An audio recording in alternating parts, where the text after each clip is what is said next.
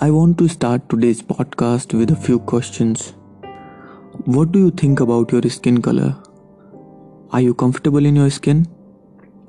Please think of considerable answers, and I'm introducing you to an evolutionary biologist, Nina Jablonski.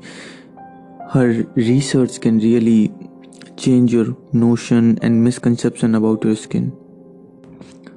कुछ वक्त पहले मैं उनका एक बहुत ही पुराना इंटरव्यू पढ़ रहा था जो लगभग 2007 में द न्यूयॉर्क टाइम्स में पब्लिश हुआ था in that interview interviewer asked her a question about why humans have wearing skin colours to which she replied that it's not about race, it's about sun and about how close our ancestors lived to the equator.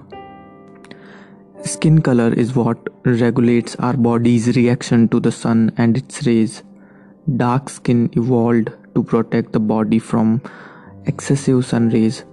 Light skin evolved when people migrated away from the equator and needed to make vitamin D in their skin.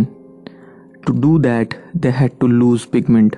Repeatedly over the history, many people moved dark to light and light to dark.